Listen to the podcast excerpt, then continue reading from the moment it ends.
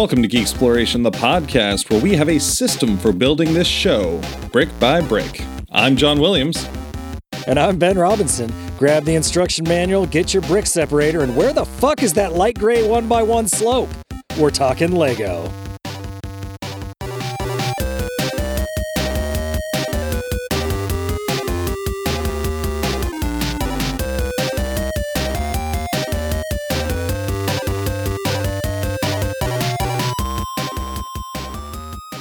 Hey, how are you doing, Ben? Uh, I'm doing. Uh, I mean, I'd say splendid, but uh, I think I shouldn't. I don't know. I've got COVID, but I. I have no symptoms, so I'm just hanging out in my garage again. Otherwise, everything's great. Yeah, keeping the world safe. You're a real Yeah. American hero. Doing my part, playing video games and watching movies, Yeah. and cutting down trees. I cut down like 15 trees this weekend. I was I was surprised because I'd heard yesterday that you and your daughter had COVID, and you know I'd hung out with you guys several days ago, so I took myself a test, and I'm I appear to be okay. But you know, all of a sudden, I was just like, oh shit, like my friend and his kid, they're in trouble, they're in dire straits. And I was texting you today and wasn't hearing anything back, and I was like, oh crap, are we gonna be doing a show tonight? And uh, and then I finally got you on the horn, and you're just like, oh yeah, no, I'm fine. Yeah, yeah. Been cutting down I was working out in the yard all day. Chainsaws loud. Didn't hear your call. Yeah. you and your kid are both asymptomatic, so it's just Yeah. it's more annoying than anything. I was trying to use it as an excuse. My wife's like, "You should do some yard work." I was like, "But I have COVID." hmm but uh, that didn't fly. Oh, boo. So how are you? Better than you, I suppose. um, you know, I, I I feel like I like I could bitch about not feeling well, but I don't think it would be. Uh, I don't think I'd really have the right to. I just don't sleep well. So, but I I don't have COVID as far as I know, thankfully. So there's that. Yeah, I guess that's something. Yeah, yeah. Boy, my brain better start working soon. I mean, like no joke. The the listener won't be there for it, but like I couldn't actually remember what we started our show with. You know, 10 minutes ago. I, I was like, "Thank you for joining." No, that's that's at That's, the end. that's not the- right. Yeah. And I and I got it, but then when we were doing our intro, I totally spaced on saying my name as if it was something that I haven't done almost every week for the last three years, three and a half years. At least eighty times now. yeah, just for regular shows. Yeah. Not to mention all of the off topic debriefs. Wow. But I'm here. I made it. And um yeah, this this will be uh, this will be fun. I'm glad that you brought up uh, brick separators in the uh, in Yeah. your intro there because you know to be honest, I didn't even know what that was until like two years ago. I didn't even know that there was one. They did not exist when we were kids, and I love that like any substantial set now comes with one. That is such Yeah. a huge help because I remember being a five-year-old kid with two like plates stuck together, Mm-hmm. not at all being able to f- get those fucking things apart. Being like, well, I guess this is one piece now. yeah, teeth, fingernails, like Yep. it, it was. You can get a knife out. That was the bane of our existence, I guess. I mean, maybe the bane of yours, because I'm pretty sure we've talked, you know, at least in some cursory capacity in the past about Lego and how Lego really wasn't my thing growing up. Yeah, they didn't make I've- Superman Legos, so why the fuck would you have bought them? Yeah, and like a blue, red, and yellow Lego doesn't make you know a Superman spaceship. Well, maybe it would if I if I really had to make a spaceship. I probably would have chosen to do that. Oh, you know, real quick, I'm curious up top because before we start talking about Legos and and the certain size bricks, but you were talking about in your intro, you know, the uh, well, what what'd you call it? The slope with the Oh yeah, the the light light gray one by one slope. one by one. Oh, yes. Okay. So, is there a official way to describe a brick? Because I've tried to do that before where I was like, I usually would start with like width, like two wide Yeah. by like six long by like, you know, would it be one high if it if it was like just the thin plate or is that half? Well, so yeah, you go by number of studs, and then bricks are the full height full height ones. Plates are the thin ones. Okay, you know, I, I never would have even thought to say plate, except I heard you say it. So so that that does make a lot of sense. I would have just considered that a one, and then and then you know the the regular size brick a two, but it sounds like like the regular size brick is a two or is a one, and the the thin Well, guy is is a It's the it's the stud. So like your standard Lego brick is like a two by four brick. yes. And that's the number of studs. So it's two studs wide, four studs uh, deep, I guess it'd be. And then it's just the, you know, the full height, you know, the Lego brick height. Okay. Okay. And, then a plate, i you know, you could also have a two by four plate, but it would just Yes, be the yeah. thin one where you where three of those equals one brick. Oh, okay. So it's three. All right. Okay. Great. Yeah, because I've, I've I had a couple measurements in my notes here, but I wasn't sure if there was like a standard way. If I would just sound like a friggin' moron, just be like, oh yeah, yeah, you know, a two by six by one. So I guess it would be a two by six plate. Yes, yes. Okay. Technically, every single Lego piece that's ever existed has a name of some sort from, you know, like an official name. Oh, weird. Yeah. Like what? Well, like, like well, I mean, not like Doug Like for example, or anything, but, but, there's no like Kevin. You're like that's the but like yeah. but like a two by four brick is is its official name. Oh, okay. But then uh, you know they've got uh, the one by one round brick open stud, which is the little round one, but it's got a hole in the middle of it. You know, like the ones that they use for Mm-hmm. like the tops of flowers or for like lights. Except the open one is the one where it's got a hole in the middle of it, so you can go all the way through it. Or they've got Ah, just the okay. you know the one by one round brick, which is you know the red one, translucent, which is the the one you'd use for like a red light on a stoplight. Oh, like, like what what would be like a bulb? Yes, Yeah, I, I put those on the back of spaceships before. absolutely. Like that's, that's that's your engine, man. yeah, and then like the Technic pins and the flower stud, you know, the one that looks like a little flower, like had Nope. like little petals and stuff on it. I bet I've seen one. Yeah, they used to be real common. They're not they're not so common anymore. Yeah, you know, I mean, like I was saying, I I didn't I didn't really grow up with Lego a big thing in my in my life, but I've come around to it a lot more with my kid because she has just loved building blocks, you know, even when she was younger doing those like those super giant chunky ones and they're making buildings and robots out of those. Um, but then with Lego, like she's super into it and she's good at it. You know, like there there are spots here and there where where I may need to step in and help, but like she's pretty fucking good. That's one of my favorite things about Lego is that it's just it allows kids to just build whatever the hell they want. Yeah, I guess that's the whole thing with Lego. Like I think despite all of the stuff we'll you know we'll go through with like the history of Lego and like they've had some major speed bumps, but like Lego's undoubtedly one of the greatest toys to ever be created, you know, in history. Like it, it the the potential for for building and creativity is just unparalleled. Like all you need is an imagination and a shit ton of time and a shit ton of bricks and you can make all sorts of crap. Yeah, a dude at uh what was it? I think uh, I think it was Copenhagen University, so, somewhere like that. In some Mhm. professor in Denmark decided to like do, try and mathematically figure out how many unique combinations you could have from six two by five bricks. Mhm. And uh, he came up with 915,103,565 unique combinations with just six two by five bricks. Let's see real quick. Yeah, because I also made a note from somebody saying that. Okay, what'd you have again? 915 million, 103, 565. Oh, I heard 765. Oh, they figured a few more out. but yeah, like when I, when I heard somebody quote that, that is friggin' bonkers. Yeah, and he was saying like if you, if you up it to seven bricks, as you know, combinations of things do, it goes up to, into the well into the billions, but like hundreds of billions, like way the fuck up there. The guy was talking about it, and he was saying like, yeah, if you go up to like nine bricks, it would take seventy five years to for the computer to calculate how many different combinations there are.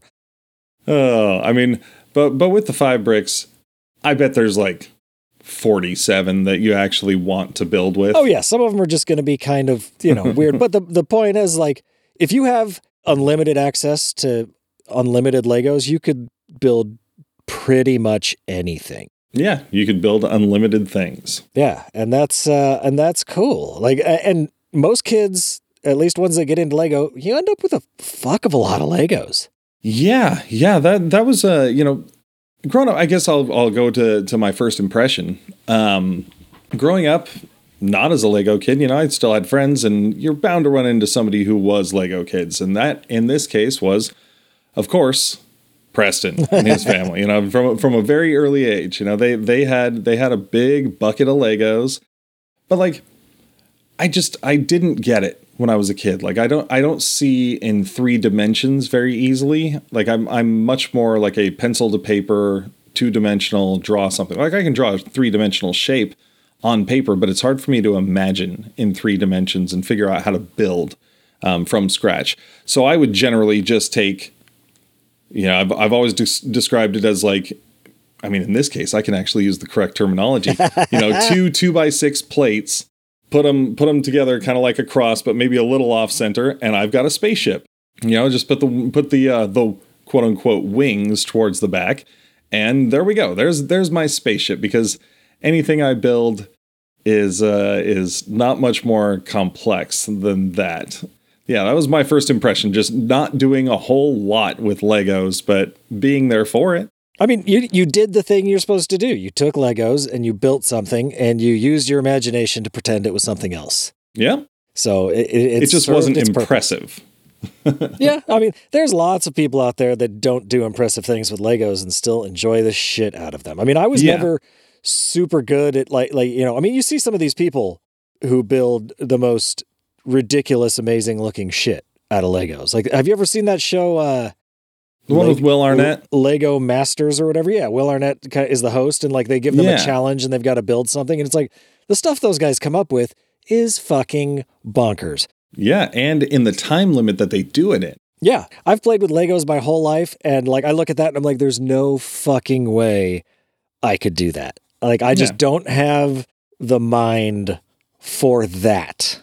Yeah. Uh, but it's cool that people that do build Ferris wheels and roller coasters and you know giant robots and like it's fucking. I bet you cool. could build some badass houses. You do that in real yeah, life. houses So you'd have a have a easy, easy. time uh, visualizing that. Yeah, I mean, I guess for for my first impression of Legos, I don't remember if I I don't think I had like a Lego set first. I think I'm pretty sure the first thing I had uh, of Legos was either a hand me down from one of my cousins or I possibly got it at like a garage sale.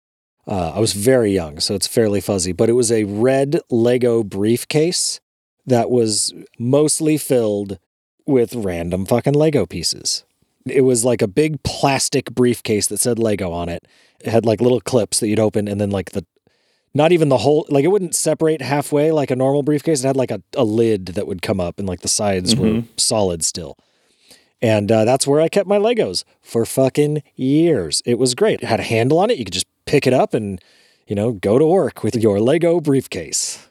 I wonder if that was like super vintage from when the uh, you know little little preview for the for history segment. The uh, the original American distributors for Lego was Samsonite. Oh, was it really? I didn't even know that. Yeah, Lego brought to you by Samsonite. That would explain the briefcase. but yeah, that thing was freaking rad. And it was just full of random Legos. So, like, for the first few years of Legoing, uh, it was just me playing with random bricks and my imagination and making things and having fun. And uh, it wasn't for for a few years after that until I like actually got like Lego sets that came with instructions, and then you would you know put them together with the instructions. Yeah, I don't know whatever happened to that briefcase. I'm pretty sure I got rid of it because I was a moron at some point. I mean, I know I got rid of it because I definitely don't have it anymore. Oh man, But I can't remember It's- if I- it can't possibly be in there with all of your crap up in your attic. No, I know I have not seen it. I think I, I might have given it to my nephew or just gotten rid of it altogether. You know, one of those things you do when you're not a kid anymore and you don't need this stuff. And then you look back on it and you're like, that was dumb. I'd like to have that still. So there's two types of Lego people, I think. There you know, there's the the take the random shit and put it together and then there's the people that build a set and then like just keep that set built and done and play with it like a done thing. And Yeah. I, and I was never ever ever that second type. Like You could never just never leave it alone. no, fuck no. Like when I'd get a new set, I would build it, and uh, within days, it would be broken down and, you know, its parts put into the amalgamated chest of random Lego shit to be used for whatever project. Like, I don't think there was a single Lego build I've, I've ever had that lasted more than like a week in its form. You know what's ironic is that I'm I'm actually the opposite. Since I've come around to to Lego in some capacity, you know, like doing projects with my kid, and then uh, you know building ships as models for space oddities. I, I actually like became precious about it, even though I've never really been that way with toys in the past. Like if I have an action figure, I don't believe action figures should be in the box. I mean, I think I've got one that's just Yeah. super special because it's the Superpowers Superman figure that Angelina bought me for a special occasion. So that stayed in the box. But like, I generally don't believe that that toys should be just boxed up and displayed. You know, but like. I do have my little Lego ships set off to the side, you know, to to be preserved. And that makes sense. Like if you were one of those kids that like had a hard time figuring like not knowing what to do with a big pile of random Legos, the structure of having an instruction set that tells you what to do with these fucking things where you could start putting them together and end up with something cool that is probably cooler than what you could have come up with on your own. I know for me, the sets are always generally cooler than what I would have come up. I mean, like the the thought they put into how to build these things is Yeah. phenomenal. They're designed to be something awesome. Yeah, exactly. And so I got a lot of satisfaction out of building whatever random shit I built, but uh, I was under no delusions that it was cooler or better than the stuff you bought, you know, that was made for that. Now, have you ever built anything like just one of the grand scale ones like the Millennium Falcon or the Death Star or you know just something fucking giant? Nope. And that's because they're fucking expensive. Uh, I remember as a kid, like looking at some of the giant cool Lego sets. Like they had that one that that giant castle. I remember when I was a kid that came with like a whole bunch of guys, and you'd put it together, and you could have like a. I think it had like a little catapult and all kinds of cool shit. And uh, yeah, but I couldn't afford that shit. It's fucking ridiculously expensive. Like for my birthday, I'd get like one of those little minifig sets, you know, where you'd get like the race car and the guy Mm-hmm. you know, because you could get those for like 15 bucks or whatever. Yeah. And, and so, like, I think I had maybe three Lego sets ever that were bigger than that. Oh, yeah. I that that's something that I that I started getting into when I uh, when I started putting together ships was like I'd go and find those little like ten dollar just mini spaceships that come in like a plastic bag at Target. Yeah. and uh, and I'm like, you know, because those are those are good for cannibalizing those pieces. You know, like all of a sudden you have some like some nice slants and some wings and like cockpits and stuff. You know, otherwise it's kind of difficult when you just buy like, you know, every once in a while Costco will have that great deal on like the the Yeah. big Lego Creator set where it's just got a shit ton of colored bricks, but there's not that much variety. Yeah. And there's no, you don't get any of the specialty pieces, you know, something you Yeah. could use for like an engine or landing gear or something that articulates. Yeah, but like you said, and and something that I kind of knew on the on the uh, on the periphery because I bought Legos for gifts for people over the years. But like, Legos fucking expensive, Oh man. boy, are they. Like even going to a secondhand store where they've just got those giant bins and and you can buy them, you know, like by weight. You can go pick out all the, all the pieces you want out of there. Like it's still fucking expensive, and those Legos always just feel dirty. I gotta wash them in a colander when I get back. you know. Well, I think the biggest Lego set I have ever owned, I got for free. Like I just came up on. Like there was a guy. It was a. Uh, it was the Mines of Moria, Lord of the Rings set. Damn. Yeah, it was pretty cool. Like it came with all kinds of neat stuff, and it had it had, came with like a troll minifig and you know Legolas and Gimli, and it was neat. But you know, like I was at like an office job, and one of the guys left. Two months later, they were like cleaning out his like cubicle area and just found it unopened Mines of Moria box. I think someone had bought it for him as like a here you like Lord of the Rings, and apparently he wasn't that into it because he never I fucking wasn't into it Lego. and uh, and like they were like, "You got kids, right?" And I was like, "Yeah." And they're like, "Here, take this." And I was like, "Oh fuck yeah!" And so I gave it to I gave it to my kids, and they fucking loved it. Like I never had any set anywhere near that big when I was a kid. Damn. Yeah, and a bunch of cool minifigs and shit. The troll had like chains that went around, like little Lego chains that went around its wrists and shit. It was neat. Oh, that's awesome. Was it was it like an oversized minifig? Like Yeah, uh, yeah. He was what- like twice the height of like your standard minifig. Yeah. yeah. I, I I've never had a big set, and and I know the the the kids gotten so, like tons of uh you know like vehicles and stuff for for birthdays. There was a Batmobile that we were working on once, but I came in later on in the process and i think you know as we were going through and like we we ran into a little stumbling block and i think i realized that it was like early on there was something she missed and had built on top of it like a ton Oh, and I was, no. so, so like i realized that we were going to have to start over and I, I didn't have the heart to do it to her and i think she eventually just forgot so we could probably just bust it out and start over again but Oh, you'll be I'm missing, pretty sure there's be a- missing there's- pieces now. Oh jeez yeah no kidding That that was the thing. Like I remember trying to like going back and like, hey, maybe I'll rebuild this, and then it was like, oh fuck, now I really can't find the pieces. Like maybe they're lost. Sometimes they're hard to find in the little bag that they came in, and then you like look through your giant stack of all your Legos, and you're like, oh fuck. Yeah, I've got I've got like just three like Ziploc gallon bags full of just the rando pieces that I've gone and gotten secondhand at shops. So for you, I'm curious, what is your build method when you go to put together a, a Lego set? Are you like a tight instructions follower? Like you look at the little because like you open the instructions up and you know it goes bag by bag, and each one at the top's got uh, you, you know it says like you need these three pieces and like this many of this one and this one and like do you gather and find each one of those first and then put them where they go? Yes, I I do only because from any time I've had to put together furniture, like that's what I've had to do also. And, it's, and I know I'm not good at these things, so I'm like the more organized I can be going into it, the better off I'll be. Yeah, what is with those Nordic folks and uh, assembling things? Yeah, no kidding.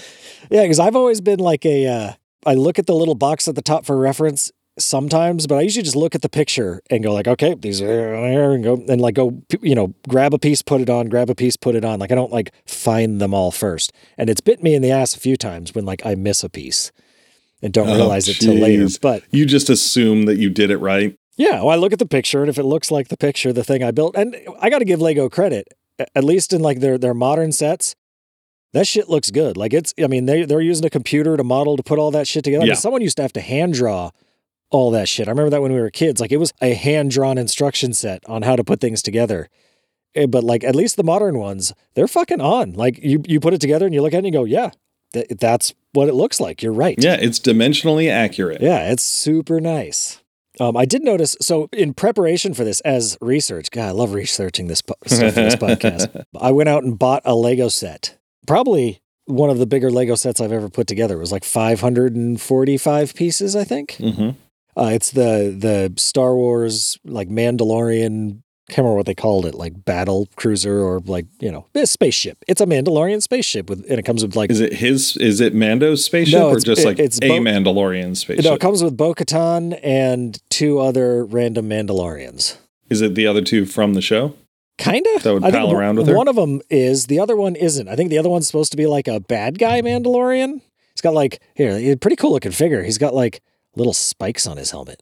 Oh yeah, he looks like uh, yeah, kind of a kind of a Darth Maul Yeah, Mandalorian. yeah. Which you know, I don't know if that's a thing, but uh, he looks cool as fuck, so I'm okay with it. Yeah, But yeah, I, but I was putting that together, and uh, I'll show you. yeah. It came out pretty fucking cool. Like it, like the wings fold down, Oh damn. and the cockpit like rotates. Oh shit! so you Look can fly it, you can fly it like this way and then when it gets into atmosphere it's more like a well it's more like a jet. Oh i've got no space for this. And then like the wings f- flip up for like a like a harrier style vertical landing and takeoff. It's pretty fucking cool. It was fun. Yeah, you should take some take some snapshots. yeah i will. It took me like two hours to put it together. I really enjoyed Yeah. doing it. Like it's it's like following the instructions putting all the stuff together kind of cruising through it. It's a good reward too when when you've done it correctly Yeah. and you're like, oh, this thing does look badass and it's sitting in my hand. yeah and you get to like fly it around and make spaceship noises Mhm. yeah, like I'm I'm I'm stuck doing that with my hand. Like I love to, to just put my hand like this and then just go. yeah fuck yeah Yeah, so I was I was fully sitting in my garage yesterday, uh, zooming this thing around and like doing mock landings and takeoffs and shit. It was pretty fun. and it'd been a while since I put one together by myself too. Like I've helped my kids with them before, but like I try and stay fairly hands off. I'll help when I can, but I don't want to like take over their building project. Yeah, yeah. I, I like to help the little one out and just you know yeah, just sort of watching out to make sure that when she goes, "Oh, I'm done," that it is in the right place because there there are enough times where I can catch something that's been put in a little incorrectly, you know, but that it would be a problem later on. You know, we we um the most recent set we did, I think I mentioned it on a uh, on our off-topic debrief a couple weeks back was when we were doing um a like Minecraft set that had a little like crank portal that you can bring up from the ground and at some point we messed something up you know, we had to go back like several steps just Oh, to, no. to get it to work correctly. You know, maybe that's why I wasn't such a so fond of Lego when I was a kid was because I don't like doing things wrong. And you know, if something is too difficult, I get frustrated really easily. So maybe that's that's a thing that's like, you know, same thing has happened when I'm when I'm putting together furniture. If I do something wrong, I get so fucking frustrated that I just want to like break it and not ever try again. but I, you know, it's it's easier to exercise patience when when you've got your kid involved. Yeah, you have want to- them to love it. Yeah, you have to be a good example. But I wish I would have broken something out to get a little more uh, hands-on experience immediately right before the show. It was fun. My kids have gotten to the point now that if they're putting Legos together, they don't need a lot of help from me. hmm You know, so I'm, I'm kind of there to help out. And be like, oh, look, here's some pieces. Or like, you know, if you have to build build two separate things, like, oh, I'll build one and you build the other one, and then we'll put them together. It's fun to watch them do it. Like Odin had got a uh, this really cool ass Technic McLaren car with has like articulated steering, and when you push it, like the pistons go up and down. Jeez. And it took him like six hours to get it put together. And at one point, like he realized we'd missed a step, or he'd he'd put something on backwards, I think. And when you went to connect something else to it, it wouldn't go on. And we are like, shit. And he like he's like, I don't know what to do. And he handed it to me, and I was able to like carefully pry the front off without taking it all apart and get it flipped around and back in, and then clipped back together. Jeez, you're lucky because especially when there's like six different parts where it's connecting, like you you can't guarantee that you're going to get them all connected again. Oh yeah, and sometimes there's some shit that gets buried deep in the Legos, Mhm. and uh, if you use the wrong piece or forgot a piece, uh, it, you you can be pretty boned. Oh yeah. Thinking about Lego as much as we have been the last couple weeks since we decided we were going to do it, I was looking at, like I mentioned, you know, the, that I designed our spaceship, the Aftosa, Yeah. in in Lego first, and that's probably my favorite spaceship I've ever built because there was actually pieces to it. There was more than just the two bricks. Yeah, it's got a profile, like a recognizable profile. yeah, yeah. Like you could put it in silhouette and go, "Oh, that's the Aftosa." Yeah. And then I also designed the uh, the flying skiff from the first one in Lego. Even though I, I wish I would have utilized photo reference better, because there are some shots that are pretty wonky in that first issue. But and I and I designed a couple other ships that haven't made it into the book yet.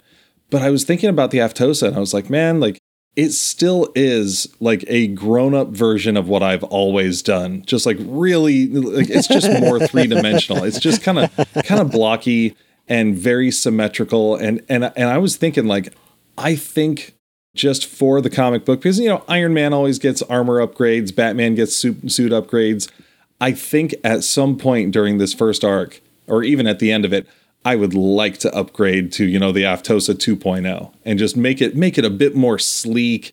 You know, maybe maybe a few more angles on it. You know, just just sci-fi tech it up a little bit because right now it is just kind of a lumbering oaf of a ship. Yeah, we'll get some of those cool like specialty pieces with curves and stuff on them and slap them on there.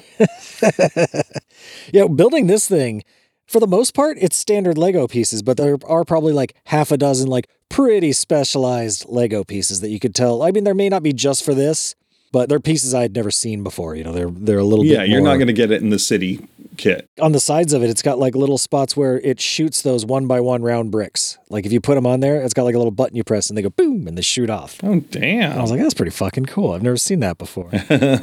like some like nice long sleek pieces and stuff on it. Yeah, it'll be cool to tear it apart and use some of this stuff for something else at some point. I figured yeah, I'd, I'd, pro- cannibalize that shit. I'd probably tear it all down at some point here once I'm uh, not COVID positive anymore, and and give it to my son and before all the pieces go somewhere else. I'm like, here, you want to build this? yeah, yeah. so he could get the fun out of it too. Now it won't be bag one, bag two. He's just gonna have to go through the whole freaking rigmarole, but uh, that's okay. Yeah, they've got enough patience. As long as it's uh, in a contained spot, you should be able to find it all. Yeah. Well, um, do you want to do just a, a, a quick little history on Lego? Yeah, yeah. Uh, Lego's got a fairly interesting history. So Well, it, it started back in the uh, what 1930s in uh, in Billund, Denmark. Denmark. I think I said Denmark. um, local carpenter Ole Kirk Christensen. Good, uh, you wrote his name uh, down because I did not. yeah, I heard it said, and I was like, "Oh, I'm not going to know how to spell that. I'll look it up later." I didn't. yeah. I did lots of pausing to make sure I was I was taking accurate notes because I know there's a lot of Lego super fans out there. So if I'm if I'm going to go out of my way to try to you know put together some history, I want to make sure I'm not letting people down, or at least as much as I can.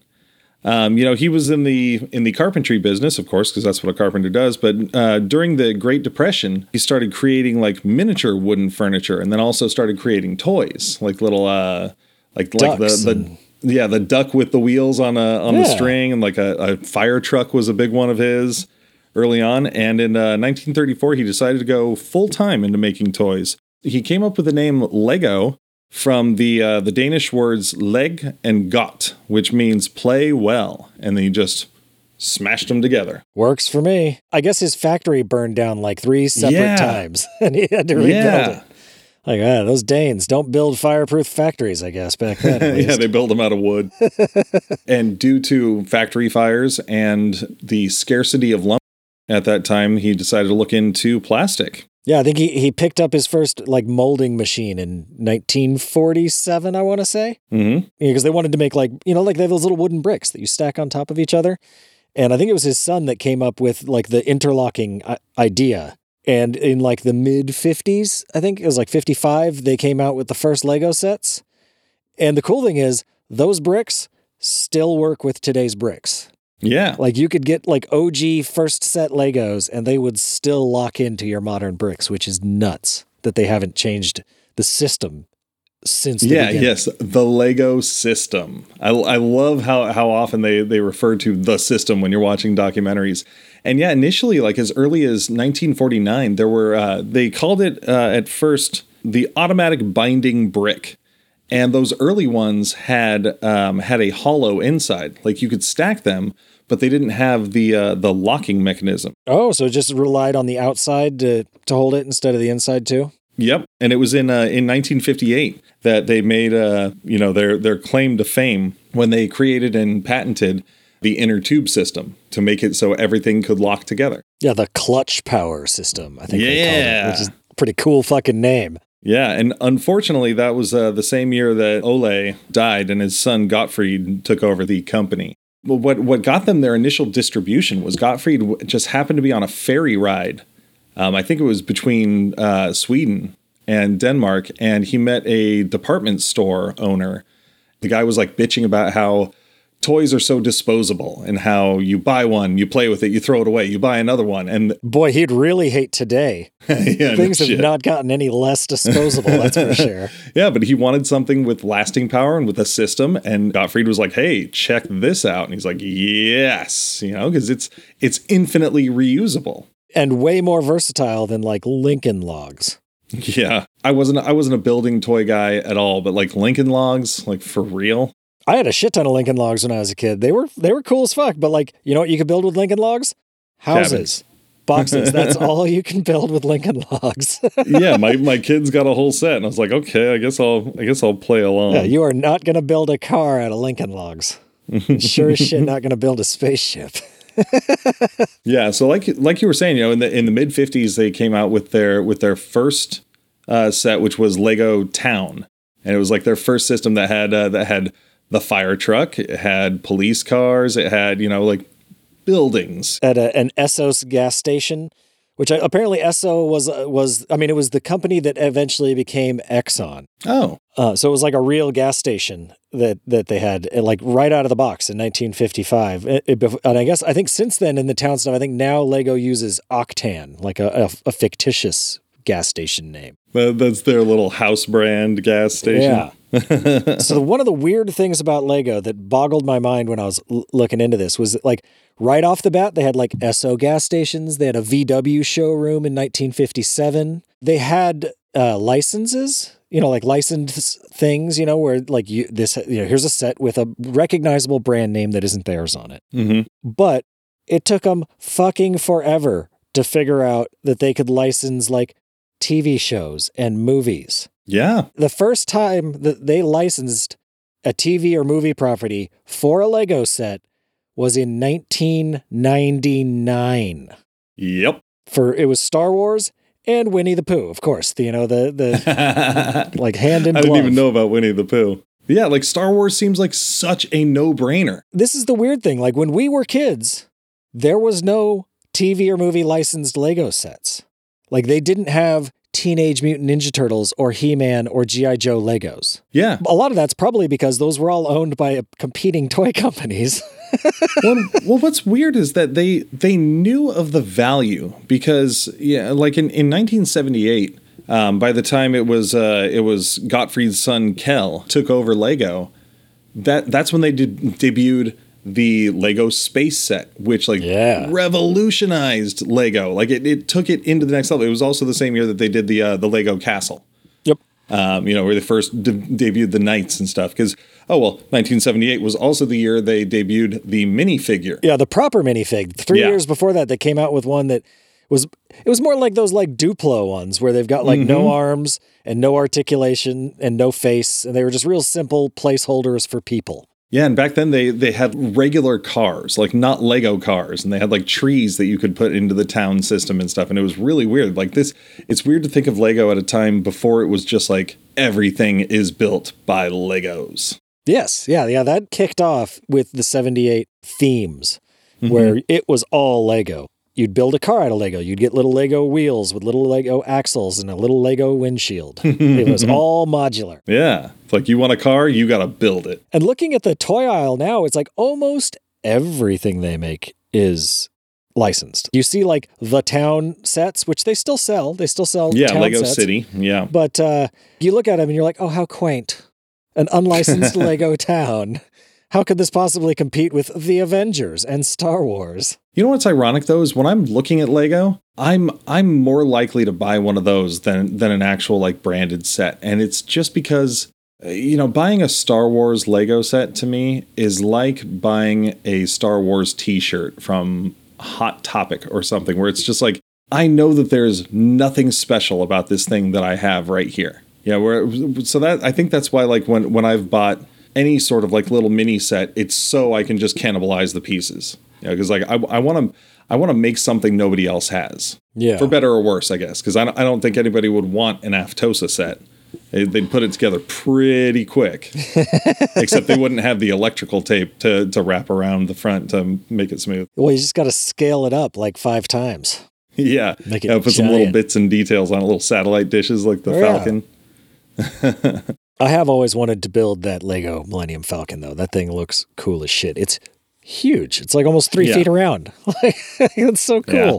I think it's like eight hundred dollars or something ridiculous. So uh, I won't ever do that man. unless like I find one in a dumpster. yeah, yeah, and I'm sure that's going to happen. You know, we, we could we could find porno in bushes when we were kids, but we're not going to find a Lego Millennium Falcon. Yeah, don't get ridiculous. Don't get stupid. Don't get cocky, kid. Uh, Oh, there it is. yeah. So Lego is currently, I think, still the number two toy company in the world. Oh, it's number two, huh? Yeah, I think Hasbro may have the number one slot because they bought everybody. Oh, they took it back. Yeah. See, I think the documentary I was watching is a couple years old, and at, and at the at that point in time, it was number one. Oh yeah, uh, yeah. I think Hasbro's got them beat right now because they, I mean, they they own everybody. They've done some serious consolidation. Like they own Dungeons and Dragons. Oh, weird. Yeah. Actually, I guess it's not that weird. No, but- I mean, yeah, it makes sense. Like it works with what they got going on, but uh, it's cool that they can be the number two or number one for a while toy company in the world making a single toy. Yeah, and especially like with their with their tumultuous history, like Lego almost went bankrupt multiple times, like in in our lifetime. Yeah, in 2003, they were on the brink of failure, which is yeah, you know they they had gotten they'd gotten really into the whole Lego like Technic thing in the in the 80s and the 90s. They were going downhill in the late 90s. Star Wars saved them for a little bit, but then they they fucked up on their um their projections. You know, like they didn't have enough for the first craze. So then they made more the next year. which is the story of Star Wars toys. They could have looked at like the launch of the original Kenner no figures and, and and seen that coming. and so so they made more for the next year, but the hype had died down. So then all of a sudden they just had this huge profit loss. And let's see, I think early 2000s it was when when they came out with Bionicle, Yep. which saved them. Well, Bionicle, like that, that was like their hail mary, and it, and it, I, I think it did okay, but it was. I don't think it necessarily saved them because they were too. They they were coming out with a bunch of stuff that was like super simple to put together. It had like eight pieces that clipped together. Bio, some of the Bionicles were a little more complicated with that, but I remember like the little mini Bionicle sets. They were like fucking Happy Meal toys, man. I remember Yeah. you, you'd snap like four pieces together and you're and you're done, and you're like, this isn't a freaking Lego. This isn't what I want. And you've got a little monster that doesn't fit with the system. Yeah, But, you know, th- like that combined with like Star Wars and Harry Potter kept them afloat. Yeah. And they were doing a lot of like specialty pieces that like you could use for one set and they didn't necessarily work very well with any of the other sets. And like it's, you'd get, you know, so you'd have some pieces that you'd never really be able to use for anything again. And Yeah. uh, they were just out of touch with what people that wanted Lego wanted and I heard some interviews with some of the executives saying like we just didn't listen to people. Like we we thought we knew Lego. Like we were the masters of Lego. We we designed all the sets. We built all the sets. We did all of our own shit. And uh, we thought our shit didn't stink. And uh, we didn't listen to our customers telling us that they didn't like what we were doing. And it almost killed us. Yeah, they were they were stuck doing Star Wars and Harry Potter, you know, just, just to just to make their bottom line, I guess. But like you said, wasting so much time and money and manufacturing costs in pieces that didn't translate to anything else. And then, sure enough, I think in like 2004, there there was it was a year where there was no Star Wars and no Harry Potter movies. Therefore, they couldn't merchandise for it. Two hundred and something million dollar loss that year and they had to lay off all sorts of people. And Kjeld was like looking to sell Lego to like Mattel, and people weren't buying Oh, it. no. And so they brought in a new CEO who, you know, really looked into the books and and saw what they were doing, you know, everything we were just describing, and took it back to basics. Like he eliminated all of these extraneous pieces, you know, all these colors that they didn't need, and took it back to, you know, brought it back to the Lego City set that we now know. What took it back to the fire truck, and it it was it was really interesting, you know, watching a documentary about that about how like the simple purity of the original Lego town, you know, like the spirit of it still translated to the children of today. Well, yeah, there was a reason it worked. It's like Highlights magazine. You don't have to write Yeah. new Highlights magazines all the time, man, uh, because you got new kids coming in for this shit. Like, you know, there's adults and stuff that buy Legos, and they're going to buy these big, expensive sets, but you can't neglect the fundamentals of kids will always like playing with fire trucks and building a spaceship. Fucking just give them, s- you don't need to even license that shit. It could just be fire truck, spaceship, and kids will fucking love it. Yeah. And simple adults like me will also. Yeah, yeah, there's nothing wrong with that. I think one of the other things they did i i as part of that shift was they started an initiative called Lego Cuusoo, which has has since turned into Lego Ideas, which I think is one of the coolest fucking things that Lego has ever done. And basically, what they do is they set up a website. I think this was in 2008 that it started with Cuusoo. And basically, they would have fan submissions. Like you, you build something cool and you put it up on, the, you know, and you upload some pictures of it to the website and be like, hey, here's a cool Lego set that I made on my own. Wouldn't it be neat if Lego made this? And then the community can vote on it. And if it got 10,000 votes, Lego said, we'll consider making it. And, and I think it was, it was either three or four times a year they'd come out and be like, all right, here's the new Cuusoo set. Here's the thing that you guys voted for. It's a thing now. Yeah. Yeah, the- the I wonder if that person gets any sort of, you know, just like idea man one off payment. Because, you No, know, they, they- don't deserve like royalties and stuff. th- you know. Well, they get royalties. Do they? that you get- okay, maybe they do deserve royalties. Yeah. I don't. They get 1% of the profits for that Lego set in perpetuity. Damn. No, in perpetuity, if it's a Cuusoo set, they, they're probably only going to like produce it for a year or two. Yeah. Unless yeah. it's like super popular, in which case they'll keep building it. But like the very first Minecraft set ever was that was the like that was the first winner was a Minecraft set in 2008. And they had stuff like the Curiosity rover, I think the Saturn V rocket one was one.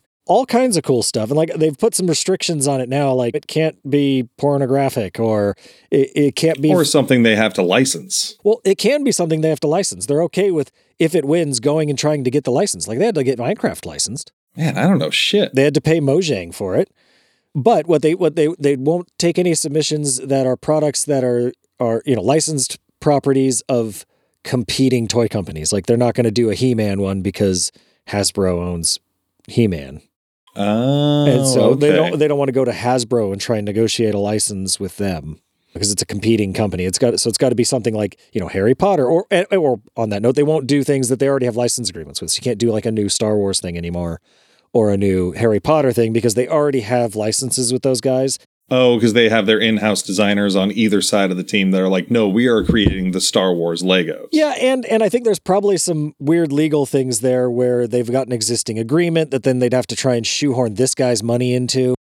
You know, it just makes things complicated. Like they don't do any anything uh, war related after World War II. I think is, and that's a general Lego rule.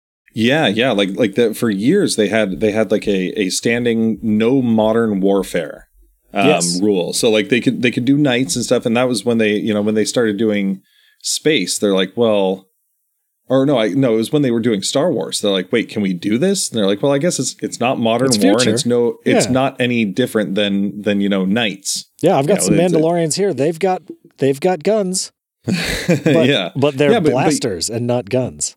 but you won't have like a a Lego Desert Storm set. No, I don't think I'd want one anyway, but maybe Vietnam with some with some jungles. yeah, d- detachable minifig arms and legs. the cool thing is too there's like a, a whole industry has sprung up around it like there's a uh, company called BrickArms that makes lego compatible weaponry like where you can buy like an m16 that'll fit into your lego man's and they do like modern soldier uh minifigs and shit That's cool. Yeah, I mean, I mean that that's something that you know in the late '80s was a big problem for them. That that you know their patents for the uh, for the tube system expired, and all of a sudden, any toy company in the world could make Lego compatible bricks. Mega Bloks yeah, with with it, that were half the cost. and half the quality.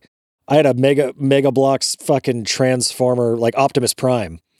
And uh man, those fucking pieces, especially the plates, would not stay together. Like they would pop apart and fall apart. And then when I tried to use them with other Lego stuff, they did, just didn't they just didn't have the fit and finish of proper Lego products. And uh it was a bummer. You know, I'd heard that, and I wasn't sure if it was just a bunch of geeks, you know, that that were turbo Lego fans, just saying like, "Oh, fuck all these off-brand ones." But like when I was first getting into Lego, because it's so expensive, you know, I was looking at these off-brand ones, just thinking like I could get so many more bricks for Mhm. the same cost or less. But I never, I never actually pulled the trigger on it because there's something, you know, when when you hear things like that, you're like, well, what if they're what if they're right? Then I've just wasted money altogether. You're like, you know what you're getting with Lego. Yeah. No, I mean, and they are right too. I mean, they fit, they work, you could put them together, but they are definitely not to the level of quality that Lego holds itself. Like, Yeah. I mean, the, the tolerances that that are acceptable for Lego are are shockingly small. Not the kind of tolerances you usually see out of a toy company. Yeah, well, that's about all I've got for history. Their head, their new headquarters in uh, in Billund looks pretty fucking cool. Yeah, it looks like a It's all fucking like- Lego. Yeah, yeah, it looks like a stack of Lego bricks. And they've got like this tree on the inside that's like the tree of life, and and like the branches have like different Lego sets from all over the years. Like that's fucking cool. Yeah, I've always. I mean, I guess to to I guess move on a little bit. I've never been to Legoland. My kids have. I want to go to Legoland so bad. It looks so rad. My daughter was unimpressed, but uh, that's kind of her default state. Yeah, yeah. E- even if she was impressed, Yeah, she, would, still, you know, represent that she was not. She was not impressed by the rides. You know that they weren't. They're not like, you know, Six Flags or Great America level rides. Yeah, which which I can understand. And she's not as enamored with Lego as like my, my son and I are. I've seen videos of like the cool giant shit. They have like giant dragon or you know a full size X wing. I want to see that because that looks cool. yeah. and like I would. Yeah, I've never been there either. I've, I've I've talked about it several times. You know, I I used to live not far from it. You know, but it's because it's between L.A. and San Diego, right? Yes. Yeah, I I don't know how I've.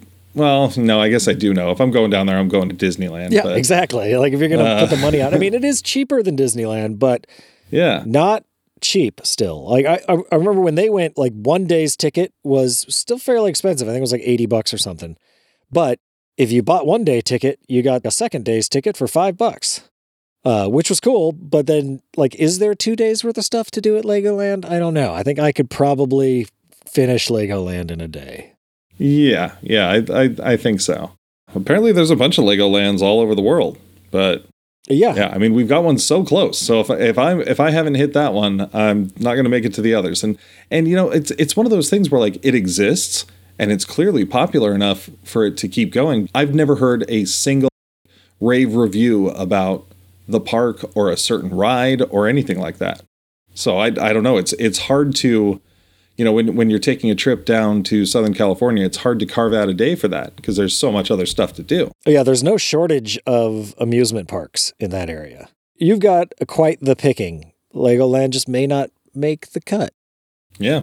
Um, you know what? There, there are some other uh, aspects of Lego I feel we have to cover, which uh, includes video games and movies. But uh, you want to take a little break? Yeah. Hey, everybody, my name is Trev Allen, and I am the host of the Struggling Artist Podcast. The best way to describe the Struggling Artist Podcast uh, is just a conversation. My guests are from all walk of life, uh, creators and non-creators. It doesn't matter. Business owners, you know, or just regular workers. And we just sit down and we just chop it up, talk about life, uh, struggles, and things that interest us. The podcast is available on all podcast platforms. So whatever one you're comfortable using, we should be there. And if we're not, let us know. Uh, you can reach out to us on Twitter at Podcast TSA uh, or email if you want to be a guest on the show, the Struggling Artist Podcast at gmail.com. I mean, the podcast is just a lot of fun, and I couldn't do it without these amazing guests that I have on. Uh, that are so passionate about whatever it is that they're talking about. And so I want to thank them for that. I want to thank the listeners because if I didn't have you guys, then, you know, the podcast would be nothing. So again, check us out, the Struggling Artist Podcast. We drop on Fridays. We'll talk to you later. Welcome back, Ben. Hey, John. How are you? I'm doing well. Good. Uh, I wouldn't have want your life to take such a dramatic downturn in the last 10 minutes. Yeah, yeah. My bladder is empty. My water bottle is refilled. I'm ready to go. Out with the old, in with the new. So yeah, let's uh, let's explore some more aspects of the uh, the old Lego universe. We've already talked bricks and toys themselves. Uh, we've talked theme parks, but I think there's a couple other aspects that have become humongous for Lego in the uh, in the last decade or two at this point. And one of those is video games. Yeah, there are a metric shit ton of licensed Lego video games out there and a few unlicensed ones, like just straight up Lego games, like Lego Worlds, uh, which I don't think stuck around for terribly long. But uh, I remember like being kind of excited about it when I first heard heard about it. Like, oh, it was like a it was like an open world online thing where people could, you know, go in and you could build something and everyone else could see it and it was cool. And then like within a week, it was populated with giant Lego penises, and they were like, "Oh fuck, sh- we need to put some restrictions on this." Control Z, Control Z. So they had to put all kinds of of like safeguards so that kids weren't logging on and seeing like giant Lego boobs. Yeah, that- you know that was just what popped into my head. a big old uh, blocky set of boobs.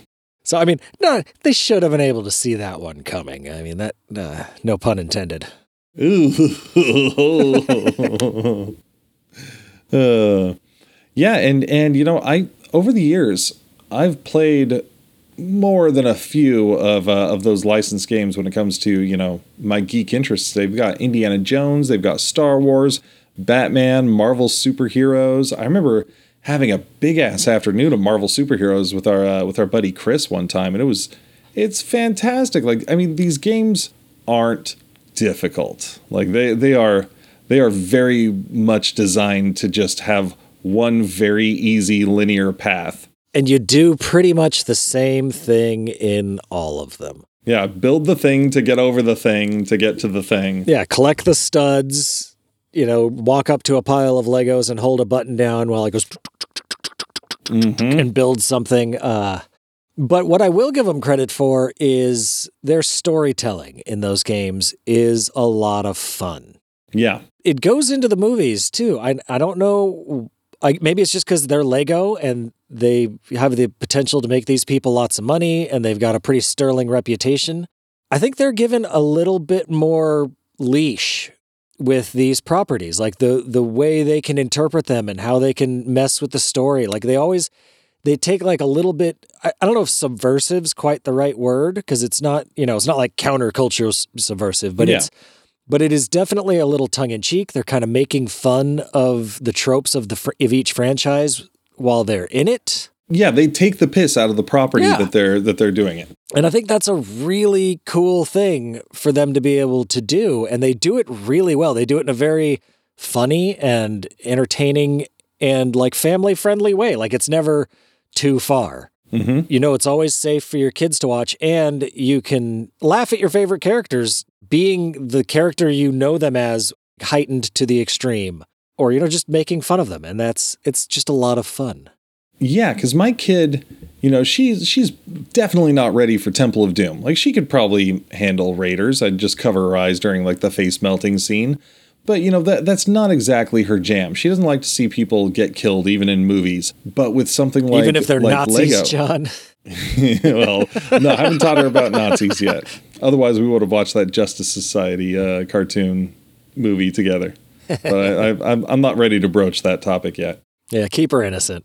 But I love that she can enjoy a property like Indiana Jones in her own way. You know, it's Yeah. it's a property that's very special to me. But when they're doing goofy, hilarious things, she can get a good laugh out of it. And and you know, she doesn't need to know what Indiana Jones truly is or what it means to me, but she's getting joy out of it as well. Oh, yeah, because they, because they are fully slapstick, uh, slapstick and silly. Slap dick. no, there's no slapdick in the Lego games.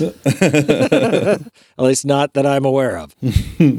oh, I, and the other thing I, I love about them is that they are great for playing with young kids. Like Yep. they're always a co-op experience. You can jump in, jump out. And if you're playing with a kid that's total shit at video games, it doesn't really matter. You're able with one person to move the story for, forward. Like you never get to a point where one person can totally fuck it up and you get real angry and like yell at your kid for being a stupid video game noob. Oh, I disagree. there are certain parts where they can't make jumps because they just don't have the coordination yet. And that is frustrating. But uh Well, I think in most of them, they're like if you run forward far enough, doesn't it like warp the other player to you? yeah, I guess there was there was this one part in one of the Lego Batman games where where we I I couldn't move forward at all until she Oh. made this jump and then up this thing and, and I was just like just do it. Please just do it. Generally speaking, they're pretty good at avoiding those situations. Most video game co-op video games, if you get a you know five year old in there, you're going to be pulling your fucking hair out. Yeah. And the the Lego games are one that you can more reliably play play with, and uh, and both of you have fun. I I don't think I've ever beaten one though because they just get a little old. Like the gameplay's not enough to really keep me engaged for very long. Yeah, it's true. Especially solo. Yeah, because it's just, I mean, like the story's fun and like it's cool to hear the jokes and, and this and that, but like usually I know where the, like the story's not innovative or or or new. Like I'm, I'm not going to be shocked at the ending. Yeah. you know, I know where it's going, so I might just miss some jokes, which is kind of a bummer, but it doesn't necessarily warrant playing a game for seven more hours to enjoy. yeah, and the, the the challenges and the skill set it re- it requires doesn't increase. yeah. Like like you by the second level, you know everything you need to know to beat the game. They are still a lot of fun. I do enjoy them. So, and then we've got some Lego TV shows. Did you ever watch Ninjago? No, and and that was something on our break that I that I realized I forgot to bring up at all. You know that how huge Ninjago was coming out of their bankruptcy back to basics, getting more licensed properties, and then Ninjago just taking TV by storm. I think we were too old for it. Like we were adults at that point. Uh, like I remember Yeah. seeing the sets and this and that, but I never really got into it until like my kids were old enough and uh, they were watching it because they were all on Netflix, I think. And my son was big into Ninjago for a while, so I've I've seen most of it. Oh damn! Like if like I know who all the characters are. You know, like I know Zane's a robot, and like uh, oh, I can't remember the the green guy, but like he's he's the Jeff. yeah, yeah, he's the. uh I'm just kidding. I'm, It's, if no, it's, it's Jeff, like that. He- that was a total he's got a very regular name, Kyle or something maybe. Anyway, he's uh he's the fucking main bad guy's son, and they've got like a funny father son relationship. Thing throughout See, the I, show. I remember I remember seeing trailers when they were coming out with the uh, with the Lego Ninjago movie and seeing something about that, and it, and it, it like that was the first time where I realized that that like a, that Lego outside of playing could be fun. You know, like it was uh, it was it was interesting seeing a trailer and laughing at it, and I'm like, wait, but this Yeah. is a Lego movie. Like this shit's stupid. Like you said, we were a little old for it. It's actually pretty entertaining to watch. Like I, it went on a lot longer than it probably needed to. In a way, it reminds me of like a Legoified Power Rangers, except not quite as episodic. But like it's got a, a very similar, like you got a better dynamic between the characters. Like they have more individual personalities. But it follows some of the same course with, you know, one of them coming in later and being like the gold ninja now and having special powers. And they eventually they're able to like summon dragons to fly around on. And, you know, it's, uh, There was that one that was always better than the rest. yeah, that it's, it's not a super groundbreaking story, but it is, uh, it's entertaining. I was surprised at how much I enjoyed watching it with my kids. I don't know if I'd sit down and watch through the series on my own, but uh, It's funny it's you mentioned. Power Rangers because I remember seeing the uh, the Ninjago minifigs or the character design, and it reminded me a lot of uh, in that first Power Rangers movie when they have to go to that planet Phaedos or something, and they have to like they they dress up in like more traditional. I mean, not traditional ninja garb, but it's actually like you know hanging garments and stuff with like ninja masks and stuff, and they and they have to. You know, find the essence of their new Zords and their new powers and shit. And it reminded me of those suits and I and I wonder if that was also something that uh, that turned me off because at that point I had finally gotten over my love for Power Rangers. there had been a couple series since then. Uh, There was a whole slew of other ones, most of which I haven't seen. I've seen a couple of the Lego Star Wars TV, like bits and pieces of those. There was one Mhm. like the like Yoda stories, and one about the droids that I was just like, uh, I think Droid Tales it was called. That I was just like, nope, don't give a shit. Like, like I I've seen a- actively dislike C3PO, and uh, R2D2 just boops and beeps. Like there there can't be that much there.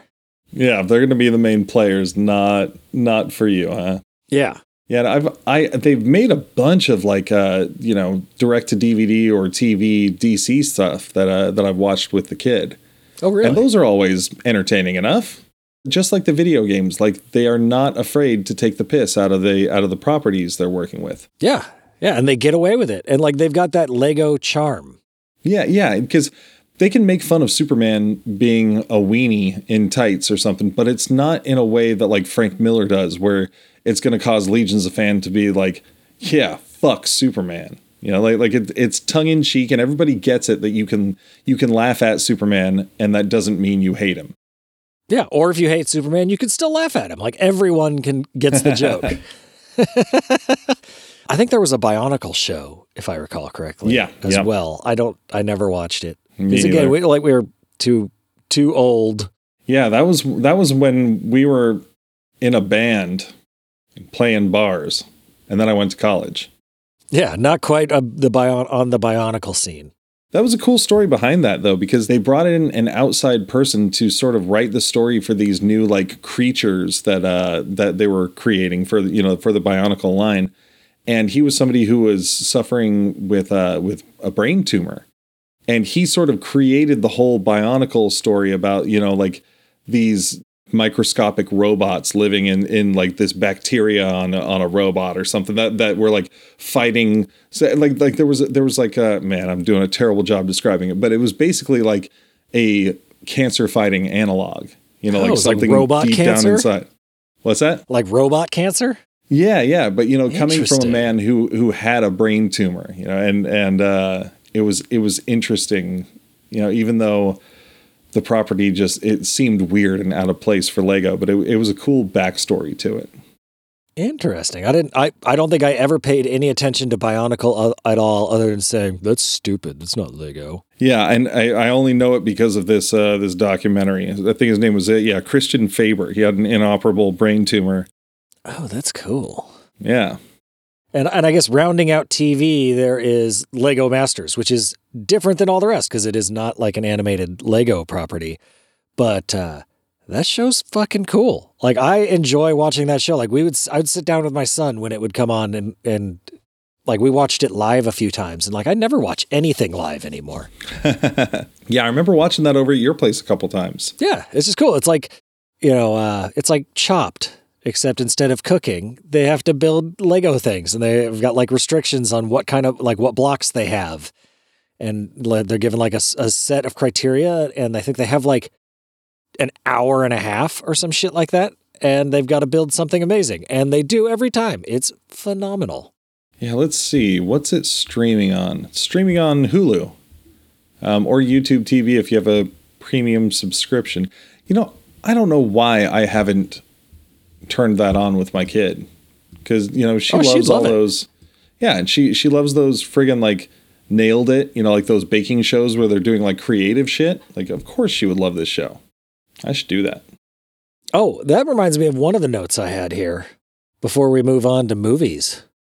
Being either a master builder or Lego designer has to be one of the coolest freaking jobs on earth. Your job is to play with Legos and like come up with new sets and how to build them and design them and or they say like we need a life-sized Winnie the Pooh. Build it. Figure out how to Yeah. do that. And they just get to do cool ass projects and sit in a workshop. Like I've seen like pictures of their workshop. They just got like bins and bins with millions of Legos. They could be like, all right, I need this obscure piece. There's a whole bin of them in every color that I could want. Oh man, yeah, and like anytime you go to a comic con, you know, there's like full size stormtroopers and Imperial Yeah. guards and Darth Vaders, and like the the uh, Lego store on Disney Walk. You know, there's just giant like Belle and Beast or like uh, uh you know Aladdin characters. I think there's a Hercules. Oh, I think there's a genie coming out. You know, like it's it's bonkers. I love staring at those giant things. Like what I'm trying to figure out is are those things filled solid with Legos? No, they're not. Okay. But but like at the same time, like they'd have to have at least a few layers, otherwise they'd just shatter turbo easy. Well, I'm sure they're lacquered and everything. Yeah, I've seen some stuff. Yeah, they, they glue some of them together. They're usually hollow, and if they're really big, they a lot of them they'll have like a metal support structure Oh, like an the- armature in there. on the inside of it to that makes sense. that it attaches to to to you know so it's so you can hang this you know thousand pound thing above a bunch of customers and it doesn't like fall apart and kill them yeah. on conventions they are there are lego conventions like i know there's brickcon in seattle and brick world somewhere else uh i would like to go to one someday they just that seems like that would be a cool thing to go and because they have people that like come and like show like here's this cool fucking thing i built they have like competitions on who could build the coolest thing and you get to vote on it and it, you know so it'd be like participating in person in like a in like a lego masters thing hmm that like they have like a bunch of competitions that you can enter. They do weird stuff like build in a bag, where they have like a Lego set in a Ziploc bag, and you have to not open the bag and assemble the set. or a blind build, where like you're reaching around a cardboard thing with a sheet over it and trying to build a Lego set without looking at it, and whoever does it first wins. Like first and Oh. correct. Like that sounds super fun. I would fail. I would not win at either of Yeah. these. But uh, That's wild. it would be fun to give it a shot. you just have to be like a Lego savant. You just you just understand it by feel. Oh yeah, and you know that there are some of those guys out there that just like eat, breathe, and sleep Lego. That they're just gonna wipe the floor with you. Yeah, like I don't know if I don't know if this is totally insensitive of, of me to say, but like I wonder if uh, if that's something that's conducive to some children with autism. You know how how they're ju- they're just really good at at at putting things together. You know, like like their their Yeah. brains just operate on a on a much better mechanical and like intricate detail level. Lego is used as therapy for autism. There are therapists that use Lego individually and in groups as as like Oh yeah, autism therapy where they'll pair pair like three or four um, people with autism up and have them work as a team to build Legos. yeah, it's- socializing techniques. It's yeah, focused enough that they're that you know they can all contribute, but it also allows them to you know, like get some socialization skills in. And apparently, it's it's actually fairly effective at that. And to to that uh, experience, like even even though this is just a uh, like an after school elective for my kid, we've we've currently got her in this thing called Intellibricks, which is a uh, a comp- it's it's a six week course that this company comes in and does. They apparently they do it all over the place. Did your kids do it once? Yeah, yeah. Odin Okay, did. yeah. I, I was I was like I know I know somebody whose kids did that, and um and they come in and they teach you how to. I mean, it's basically like a Lego robotics course. Yeah. Because they, they teach you how to build animals. Like this last week, uh, they built gorillas. The first week, they built dolphins.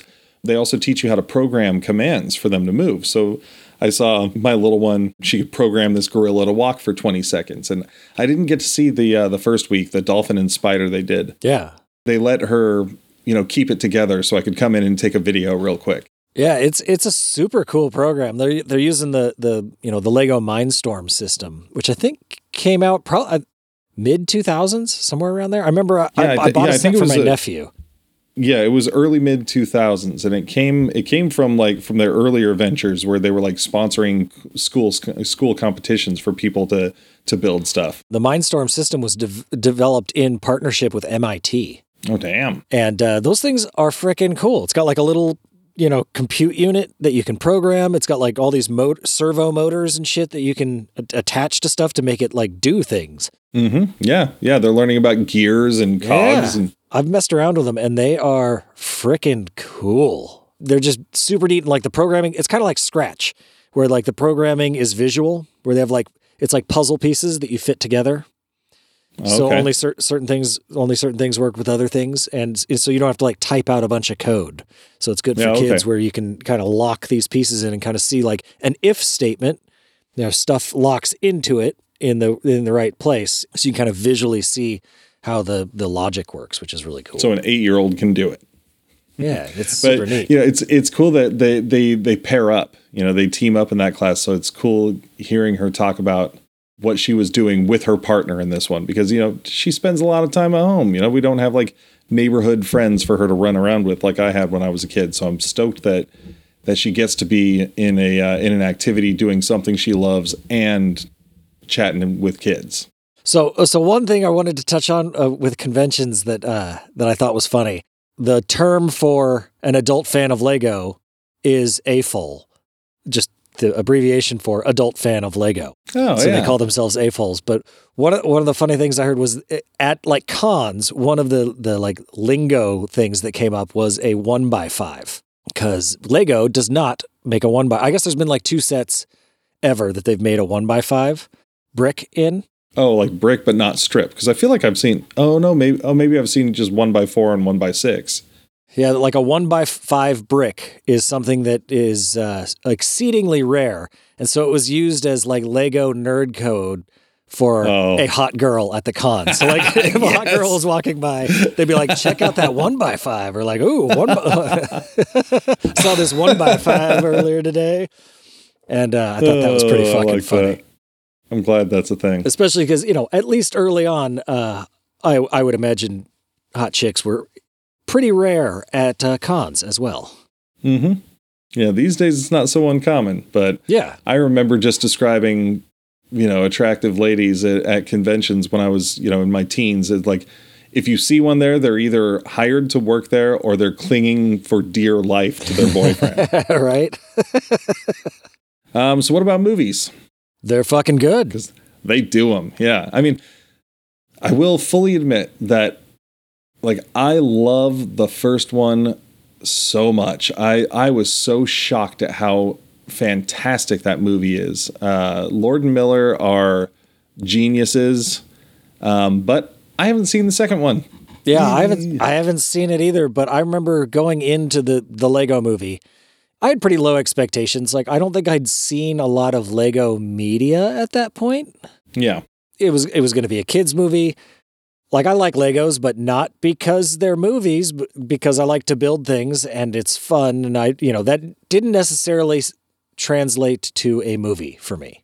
I didn't expect it to be really good, and was pretty fucking blown away with a how good it looks. It's all computer animated, but it looks like it's like a Lego stop motion movie. Yeah. like it, the, they look really good. Like they tried really hard to make it look like a Lego stop motion movie. I was honestly baffled.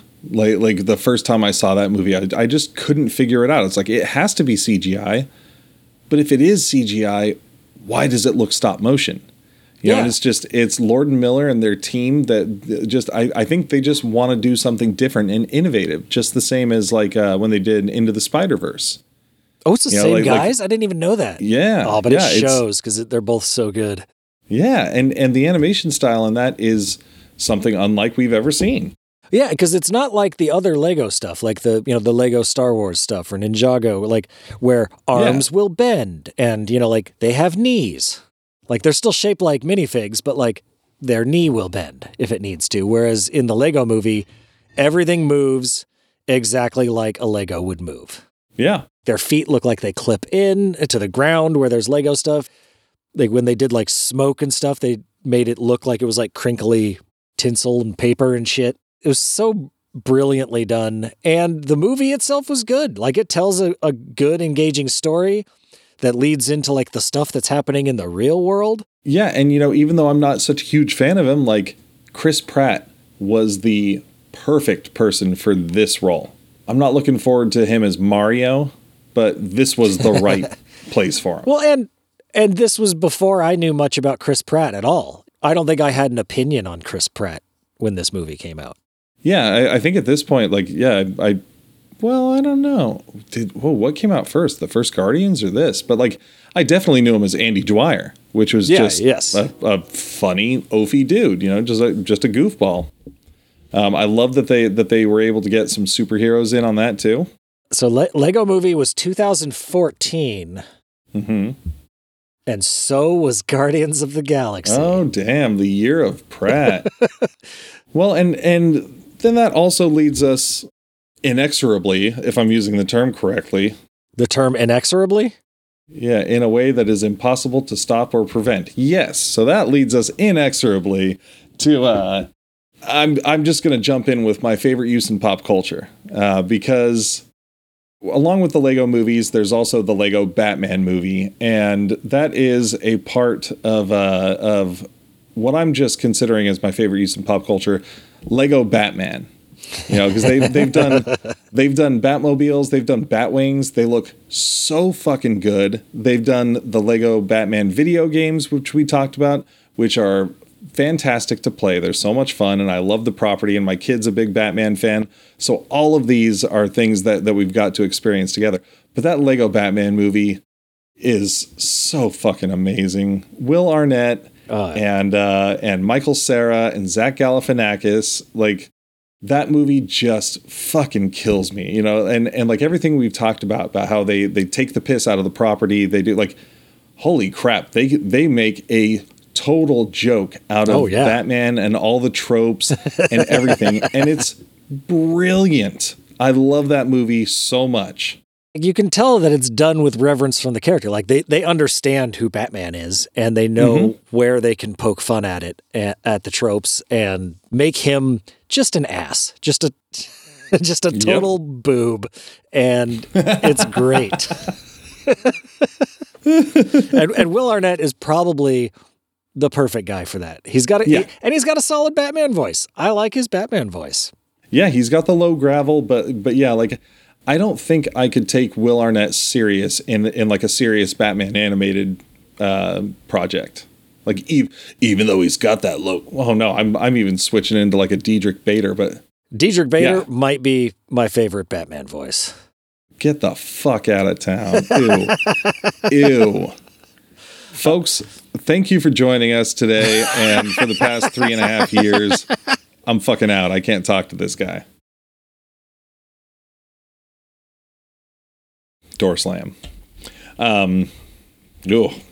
but no, it's it's great, and like like the the way they treat Robin in that with like his his little like daddy issues, and yeah, like they can still make fun of Superman and the Justice League. Uh, uh, uh, and then this thing and the other thing and that go watch it everybody. You either know or you don't. You you either know or you should. Yeah, it's good. John likes it.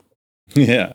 So that's my favorite use in pop culture is lego batman. They've just they've done such great things with them. And you know even though superman's my favorite like there's there's not so much you can do with superman. Like if they made a, a lego fortress of solitude i would probably buy it and put it together. That would be pretty fucking cool.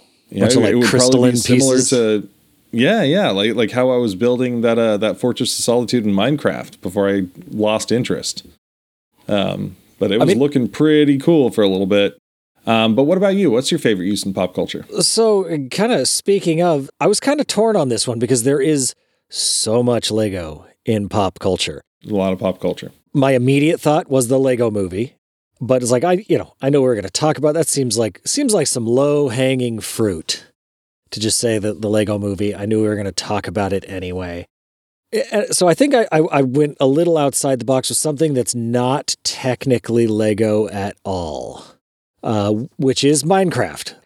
It carries the spirit of Lego forward into video games better than any Lego game ever has. Yes. Yep. Like That's a good the, call. the ability to take what you have and especially in creative mode where you've just got basically a bunch of bricks and you can put them together in whatever order you want and again just like with lego some of the shit people have made in minecraft is mind-boggling Mm-hmm. like i, I saw someone recreated the entirety of um was it king's landing from game of thrones in minecraft like the entire city Uh, Was it's- there was there boobs in there? Probably. I, I, I Boobs don't- and death. I'm, you know, in my head canon, yes. but the amount of creativity and and just raw building power is you know the only thing that's it's even remotely comparable to is Lego, and I'd be shocked if Notch, the guy that made Minecraft, didn't play with Legos as a kid. Yeah, the two seem to go hand in hand for sure. Like it's hard to imagine somebody who loves building in Lego, you know, not being interested in Minecraft unless they just hate controllers and they don't they just want the tactile feel. But like Yeah. you know, my my kid favorite video game hands down is Minecraft. And and I didn't get into it for a long time, shocking. And you know, I had a week or two I don't know, a year ago, maybe less than a year ago, but where where I was just like super into it and I built, you know, a bat cave and I was building a fortress of solitude and just demolished tons of land. But then for the scope of the things I wanted to do, it was so time consuming Oh, that I just yeah. I, I had to I had to give it up. It's the kind of thing kids have time to do. Adults don't. Like most of this really cool shit you see, they're made by either kids or people that do it professionally because that's a that's a thing you can do if you're like a Minecraft mm-hmm. YouTuber. you can you can do that professionally, but just people that have like a hobby and and spend you know a thousand hours making something cool, and that's awesome. I mean, the same thing with like like the the Lego documentary I was watching. This lady built um all of uh, what is it Rivendell from frickin' Lord of the Rings, Awesome. and it was just this huge frickin' city, and it looked fucking amazing. And um, she did it over the course of a year, and it's just like, okay, yeah, people can do that. I'm really glad that you can do that. I, it's not me. Yeah, what's she gonna do after that? Like just Take it take apart. it apart? yeah, I guess so. I mean, it was like four feet by like eight feet. It was huge. It was like a sheet of plywood sized. Yeah. But yeah, yeah, I guess take it apart. You're probably going to need pieces for whatever you're building next. Yeah, yeah. Hopefully the yeah, wow. Which is one cool thing about Minecraft. You don't have to take it apart. You can just start a new world and it's always there. Man. And you could share it with people. Like someone could download it and walk around it, which is cool. Yeah, yeah. Like your your son came and uh and checked out, you know, my unfinished Fortress of Solitude and my my bat cave that had a giant Batman head as the, at the entrance, and you went in through his mouth. It's a shame that that's not how the actual Batcave works. Yeah, and we even had like a tunnel going from our home to the to the bat cave. Hell yeah. Like un, through mountains. It was great. Yeah, that that is a that is a cool game, and that that's good because it definitely does carry the spirit. Um, what about a uh, one word review? How would you in, encapsulate this uh, this property into one piece of uh, vocabulary? uh, I guess I'll go first and take the obvious one, which is imagination. Like I think Oh, okay. kind of leading straight in from what I was saying before, like that I think is the the coolest thing about uh Lego. Like I thought about saying like modularity, but fuck that. That's a stupid word and I don't want to use it. There's so few toys that you could just sit down with an idea and make the thing. You know, I, I Mhm. mean, I guess you could do that with like Play-Doh would be something that that is kind of similar, you know, where you could you take some Play-Doh and you can with your hands make a thing. Yeah. But Lego is cooler than Play-Doh, um, and because it, doesn't dry out and uh, it, it you know doesn't smell funny. I think that's Depends on what you do with those bricks. but I think that's the staying power of Lego, and that's the thing that that has made it, you know, inspire generations of kids at this point. I mean, you can have a 50-year-old man at this point and they could meet a 10-year-old kid and very likely connect and relate to each other via Lego. And Yeah. have, have very similar shared experiences around Legos at some point in their life. And there are fewer and fewer things that that's true of, you know, we- Mhm. even when we were kids, like uh, us to our children now, you know, there's some universal experiences like uh, someone on the bus calling you a terrible name, but uh, that's not a cool thing to share with your kids. but uh, with the way the internet is now and just technology in general and post 9-11 post covid like just the world has changed so much that our childhoods are almost indistinguishable from the lives that our kids are leading at this point and lego's one of those stalwart pillars that you could both sit down and have a build off. You know you, you could be like all right let's see who can make the coolest house. It's going to be weird in like in 20 years when our kids are adults and they're having their own kids. Like when we hit the point where technology no longer makes sense to us.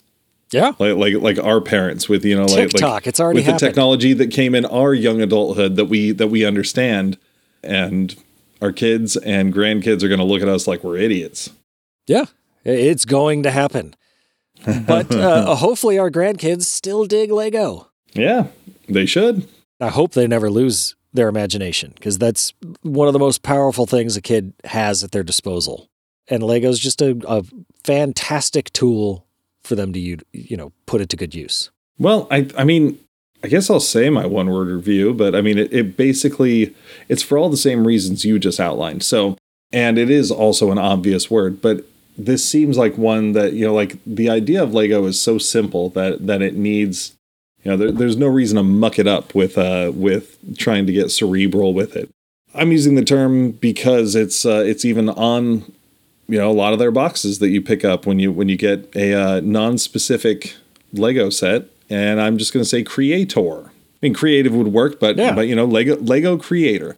It's a simple term to describe exactly what you are when you get that bucket or that that box or whatever. Like it, it is the perfect name for a for a nondescript Lego set because it's just like here, here's a ton of bricks, create. Just be a, be a creator. Create anything you want to. Here's some things. Go for it. And you know, even though it, it was never my my number one pastime, like uh, I've I've always admired people that are great at that.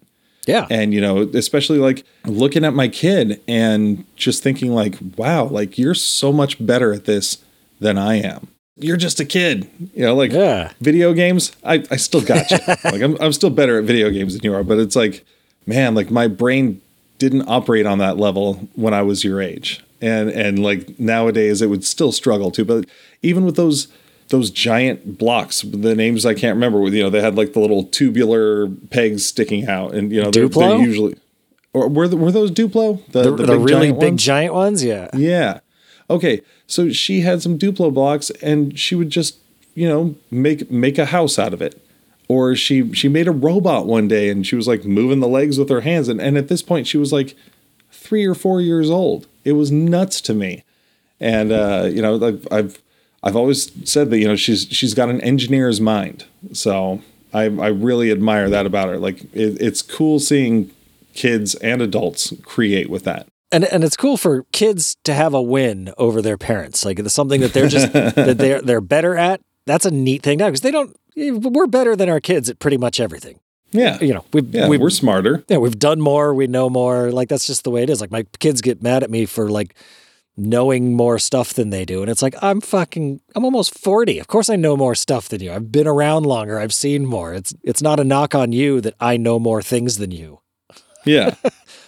But like my, both my kids are better than me at Minecraft. Yeah. And and Odin can beat me in a build battle in Lego at least a good chunk of the time. Like he is Yeah, but he is you no can you can smash what he's building and he can't get mad because you're still his dad. I think we did it, yeah? Hell yeah. All right, folks. Well, thank you, folks, for joining us as we went off book here and uh, decided to be creators for this episode. Uh, if you want to let us know how we did today, you can email us at email at geeksplorationpodcast.com. You can find us on the social medias Facebook, Geeksploration, the podcast page, Instagram, Geeksploration Podcast, or Twitter at GeekSplorePod. You could also call us at 916 Orc Turd. That is 916 O R C T U R D. Did anyone call us? They didn't. Man, nobody wanted to talk about Lego, huh? Oh, what are we going to do for our next episode? We should announce that uh, now. Our next episode is going to be on uh, the king of pop, Michael Jackson. So uh, if you've got any feelings about uh, him, give us a call, shoot us a message. We'd love to hear what you think. And if you enjoyed uh, today's show or any of our others, drop by Apple Podcasts or Podchaser or Spotify and leave us a uh, five golden stud review. We've got uh, merch available at shop.geeksplorationpodcast.com, and we are a member of the Geekly Grind Podcast Network. And our theme song is Cruising for Goblins by Kevin MacLeod of Incompetech.com. Good, I'm not the only one who's forgetting how to do our show. And remember, You are the most talented, most interesting, most extraordinary person in the universe. You are capable of amazing things.